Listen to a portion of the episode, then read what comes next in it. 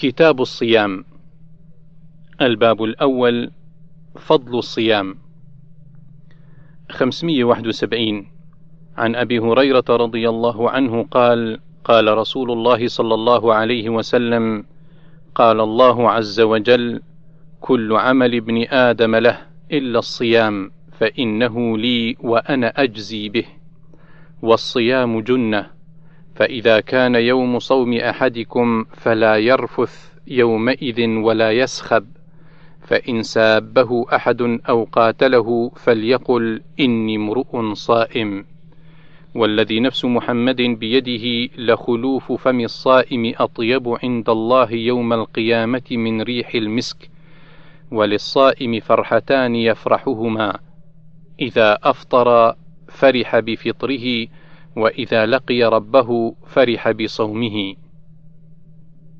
أخرجه البخاري 1904 الباب الثاني في فضل شهر رمضان. 572 عن أبي هريرة رضي الله عنه أن رسول الله صلى الله عليه وسلم قال: إذا جاء رمضان فتحت أبواب الجنة وغلقت أبواب النار وصفدت الشياطين. أخرجه البخاري 1899 الباب الثالث لا تقدموا رمضان بصوم يوم ولا يومين. 573 عن أبي هريرة رضي الله عنه قال قال رسول الله صلى الله عليه وسلم لا تقدموا رمضان بصوم يوم ولا يومين إلا رجل كان يصوم صوما فليصمه. أخرجه البخاري 1914 الباب الرابع الصوم لرؤية الهلال. 574 عن أبي هريرة رضي الله عنه قال ذكر رسول الله صلى الله عليه وسلم الهلال فقال إذا رأيتموه فصوموا وإذا رأيتموه فأفطروا فإن أغمي عليكم فعدوا ثلاثين. أخرجه البخاري 1909 الباب الخامس الشهر تسع وعشرون. 575 عن أم سلمة رضي الله عنها أن النبي صلى الله عليه وسلم حلف أن لا يدخل على بعض أهله شهرا فلما مضى تسع وعشرون يوما غدا عليهم أو راح فقيل له حلفت يا نبي الله أن لا تدخل علينا شهرا قال إن الشهر يكون تسعة وعشرين يوما. أخرجه البخاري 1910 576 عن ابن عمر رضي الله عنهما عن النبي صلى الله عليه وسلم قال إنا أمة أمية لا نكتب ولا نحسب. الشهر هكذا وهكذا وهكذا. وعقد الإبهام في الثالثة. والشهر هكذا وهكذا وهكذا يعني تمام ثلاثين. أخرجه البخاري 1913 الباب السادس إن الله مده أي مد الهلال لرؤيته. 577 عن أبي البختري رضي الله عنه قال خرجنا للعمرة فلما نزلنا بطن نخلة قال تراءينا الهلال؟ فقال بعض القوم هو ابن ثلاث. وقال بعض القوم هو ابن ليلتين. قال فلقينا ابن عباس فقلنا إنا رأينا الهلال. فقال بعض القوم هو ابن ثلاث. وقال بعض القوم هو ابن ليلتين. فقال أي ليلة رأيتموه؟ قال قلنا ليلة كذا وكذا. فقال ابن عباس إن رسول الله صلى الله عليه وسلم قال إن الله مده للرؤية فهو لليلة رأيتموه. الباب السابع لكل بلد رؤيتهم. 578 عن كريب أن أم الفضل بنت الحارث بعثته إلى معاوية رضي الله عنهما بالشام قال: فقدمت الشام فقضيت حاجتها واستهل علي رمضان وأنا بالشام فرأيت الهلال ليلة الجمعة ثم قدمت المدينة في آخر الشهر فسألني عبد الله بن عباس ثم ذكر الهلال فقال متى رأيتم الهلال؟ فقلت رأيناه ليلة الجمعة. فقال أنت رأيته؟ فقلت نعم ورآه الناس وصاموا وصام معاوية. فقال لكنا رأيناه ليلة السبت فلا نزال نصوم حتى نكمل ثلاثين أو نراه. فقلت أولا تكتفي برؤية معاوية وصيامه؟ فقال لا هكذا أمرنا رسول الله صلى الله عليه وسلم. وشك يحيى بن يحيى في نكتفي أو تكتفي. الباب الثامن شهراء عيد لا ينقصان. 579 عن أبي بكرة رضي الله عنه عن النبي صلى الله عليه وسلم قال شهرا عيد لا ينقصان رمضان وذو الحجة. أخرجه البخاري 1912 الباب التاسع في السحور في الصوم. 580 عن أنس رضي الله عنه قال قال رسول الله صلى الله عليه وسلم تسحروا فإن في السحور بركة. أخرجه البخاري 1923 الباب العاشر في تأخير السحور. 581 عن زيد بن ثابت رضي الله عنه قال تسحرنا مع رسول الله صلى الله عليه وسلم ثم قمنا إلى الصلاة. قلت كم كان قدر ما بينهما؟ قال خمسين آية. أخرجه البخاري 1921 الباب الحادي عشر صفة الفجر الذي يحرم الأكل على الصائم. 582 عن سمرة بن جندب رضي الله عنه قال: قال رسول الله صلى الله عليه وسلم: لا يغرنكم من سحوركم أذان بلال، ولا بياض الأفق المستطيل هكذا حتى يستطير هكذا. وحكاه حماد بيديه. قال: يعني معترضا. الباب الثاني عشر في قول الله عز وجل: حتى يتبين لكم الخيط الأبيض من الخيط الأسود 583 عن سهل بن سعد رضي الله عنهما قال لما نزلت هذه الآية وكلوا واشربوا حتى يتبين لكم الخيط الأبيض من الخيط الأسود. سورة البقرة الآية 187 قال فكان الرجل إذا أراد الصوم ربط أحدهم في رجليه الخيط الأسود والخيط الأبيض. فلا يزال يأكل ويشرب حتى يتبين له رؤيتهما. فأنزل الله بعد ذلك من الفجر. فعلموا أنما يعني بذلك الليل والنهار. أخرجه البخاري 1917 الباب الثالث عشر. إن بلالا يؤذن بليل فكلوا واشربوا. 584 عن عبد الله بن عمر رضي الله عنهما قال كان لرسول الله صلى الله عليه وسلم مؤذنان بلال وابن أم مكتوم الأعمى. فقال رسول الله صلى الله عليه وسلم إن بلالا يؤذن بليل فكلوا واشربوا حتى يؤذن ابن أم مكتوم. قال ولم يكن بينهما إلا أن ينزل هذا ويرقى هذا. أخرجه البخاري 617 الباب الرابع عشر صوم من أدركه الفجر وهو جنب 585 عن عائشة وأم سلمة رضي الله عنهما زوجي النبي صلى الله عليه وسلم أنهما قالتا إن كان رسول الله صلى الله عليه وسلم لا يصبح جنبا من جماع غير احتلام في رمضان ثم يصوم. أخرجه البخاري 1931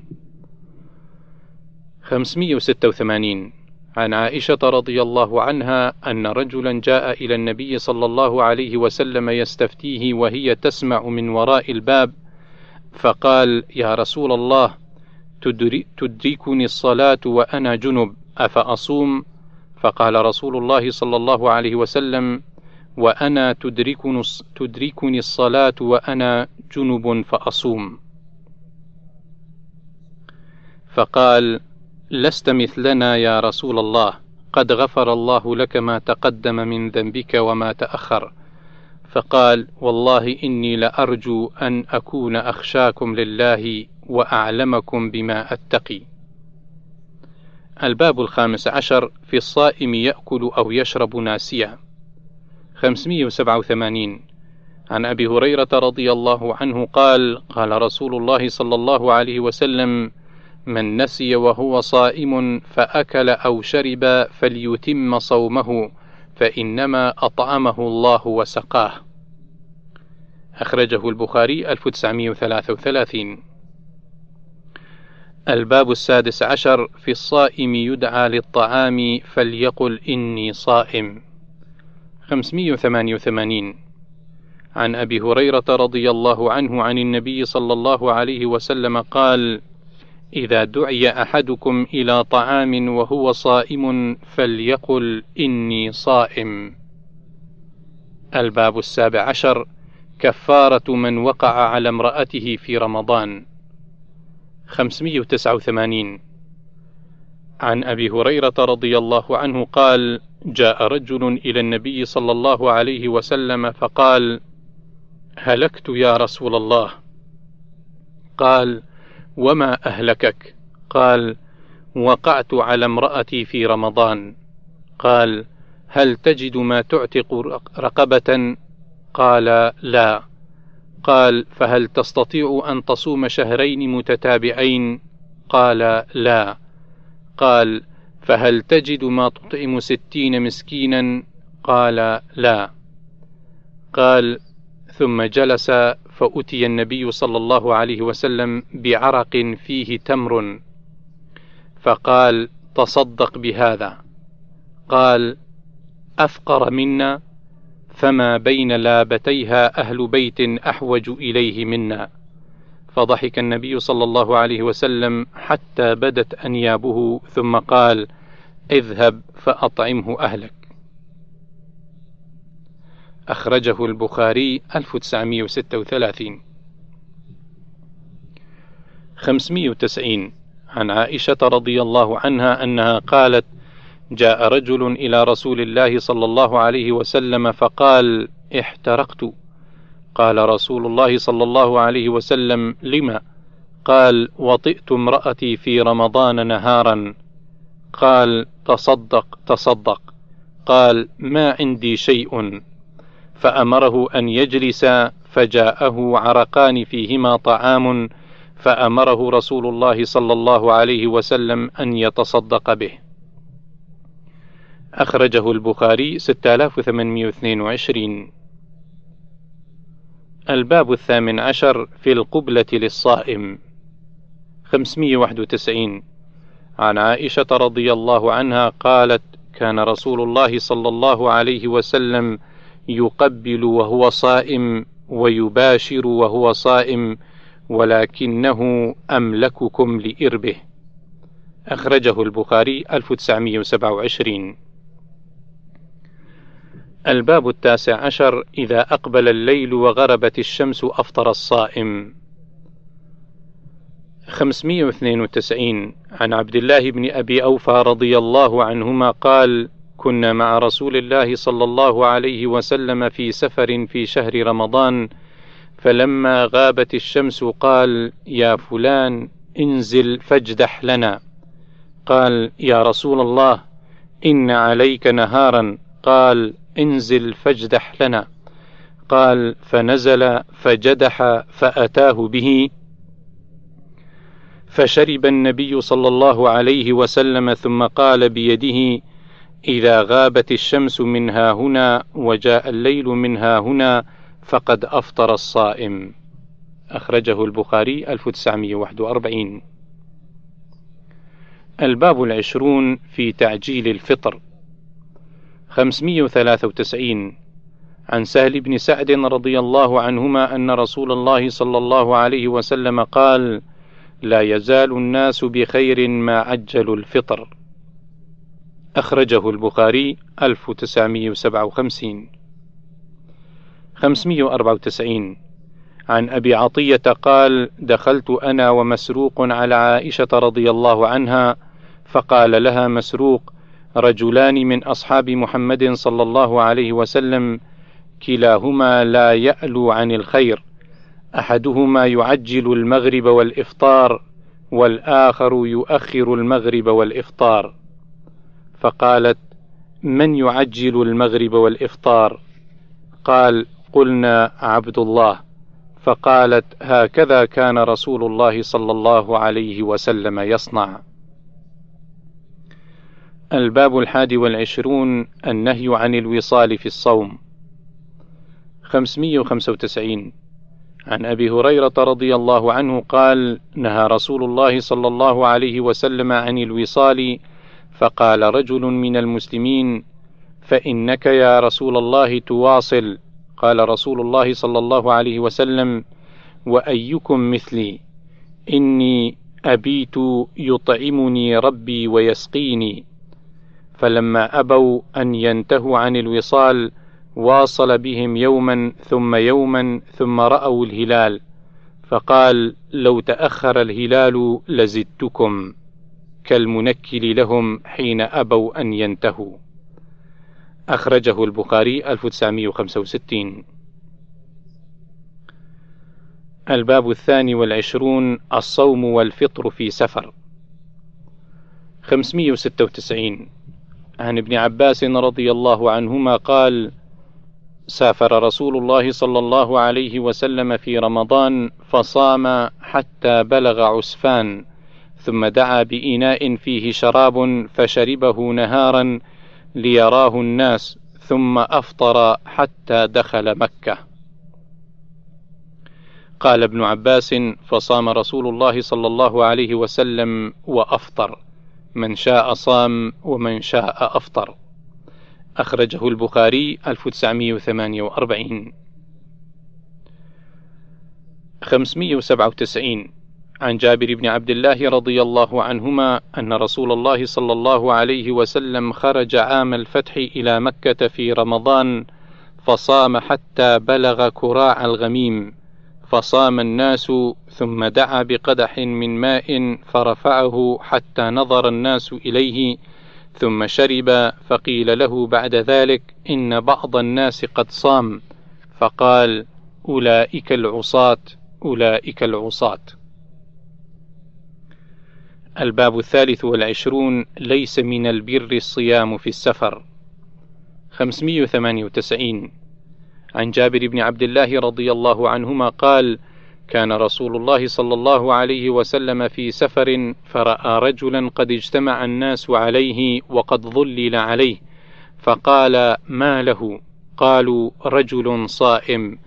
فقال رسول الله صلى الله عليه وسلم ليس البر أن تصوموا في السفر. أخرجه البخاري 1946 الباب الرابع والعشرون ترك العيب على الصائم والمفطر. 599 عن أبي سعيد الخدري رضي الله عنه قال غزونا مع رسول الله صلى الله عليه وسلم لست عشرة مضت من رمضان فمنا من صام ومنا من أفطر. فلم يعب الصائم على المفطر ولا المفطر على الصائم. الباب الخامس والعشرون أجر المفطر في السفر إذا تولى العمل. ستمية. عن أنس رضي الله عنه قال كنا مع النبي صلى الله عليه وسلم في السفر فمنا الصائم ومنا المفطر قال فنزلنا منزلا في يوم حار أكثرنا ظلا صاحب الكساء. ومنا من يتقي الشمس بيده. قال فسقط الصوام وقام المفطرون فضربوا الأبنية وسقوا الركاب. فقال رسول الله صلى الله عليه وسلم ذهب المفطرون اليوم بالأجر. أخرجه البخاري 2890 الباب السادس والعشرون الفطر للقوة للقاء العدو. ستمية واحد. عن قزعة قال أتيت أبا سعيد الخدري وهو مكثور عليه فلما تفرق الناس عنه قلت إني لا أسألك عما يسألك هؤلاء عنه. سألته عن الصوم في السفر فقال سافرنا مع رسول الله صلى الله عليه وسلم إلى مكة ونحن صيام. قال فنزلنا منزلا. فقال رسول الله صلى الله عليه وسلم إنكم قد دنوتم من عدوكم والفطر أقوى لكم. فكانت رخصة فمنا من صام ومنا من أفطر. ثم نزلنا منزلا آخر فقال إنكم مصبحو عدوكم والفطر أقوى لكم فأفطروا وكانت عزمة فأفطرنا.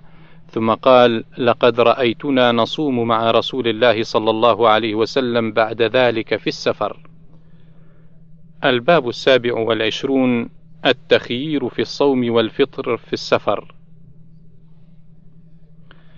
602 عن حمزة بن عمرو الأسلمي رضي الله عنه أنه قال: يا رسول الله أجد بي قوة على الصيام في السفر فهل علي جناح؟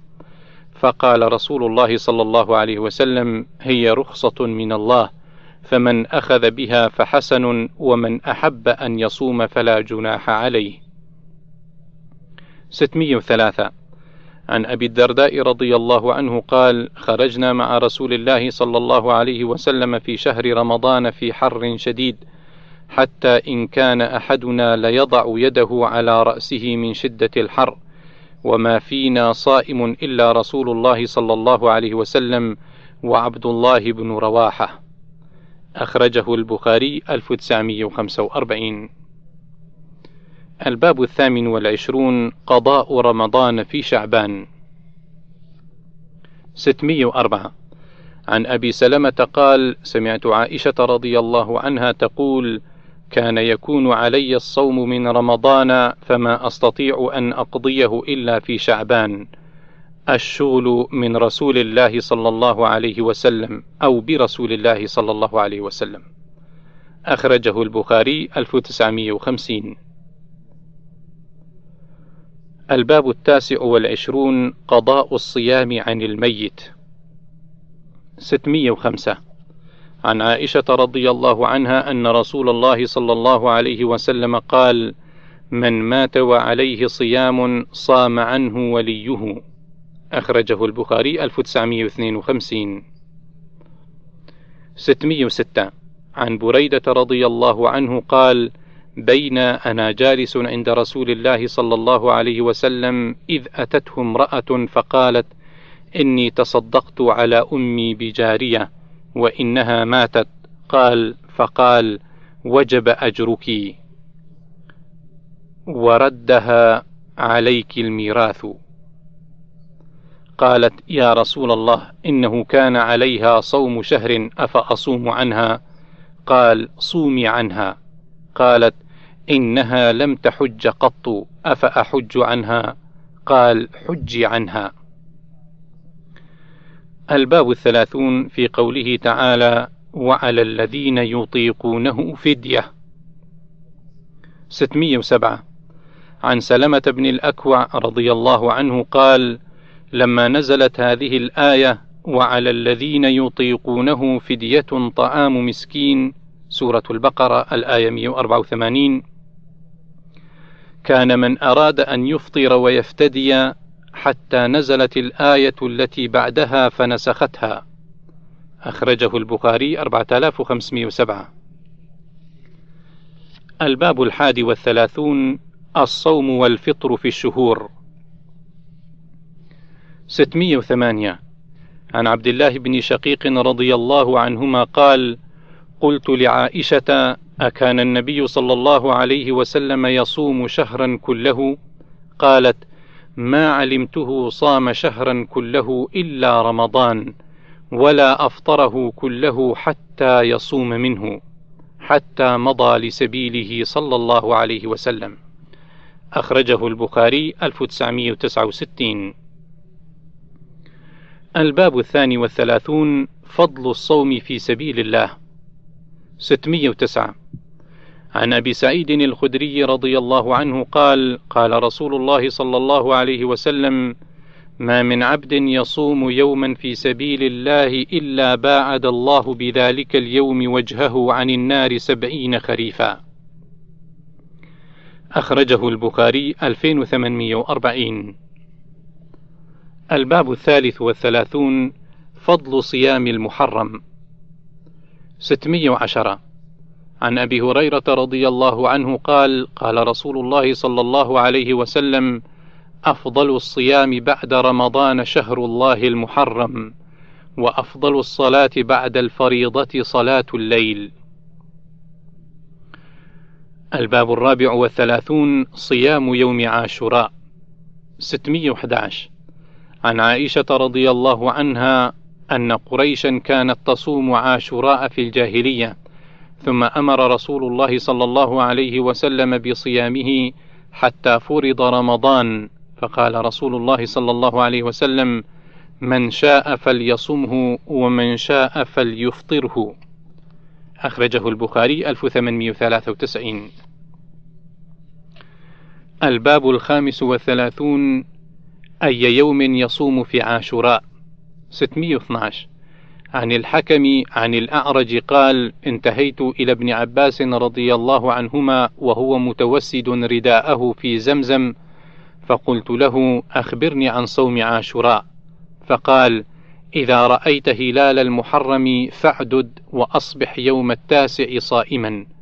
قلت هكذا كان محمد صلى الله عليه وسلم يصومه؟ قال نعم. الباب السادس والثلاثون فضل صيام يوم عاشوراء. 613 عن ابن عباس رضي الله عنهما أن رسول الله صلى الله عليه وسلم قدم المدينة فوجد اليهود صياما يوم عاشوراء فقال لهم رسول الله صلى الله عليه وسلم ما هذا اليوم الذي تصومونه؟ قالوا هذا يوم عظيم. أنجى الله فيه موسى وقومه وغرق فرعون وقومه فصامه موسى شكرا فنحن نصومه. فقال رسول الله صلى الله عليه وسلم فنحن أحق وأولى بموسى منكم. فصامه رسول الله صلى الله عليه وسلم وأمر بصيامه. أخرجه البخاري 2004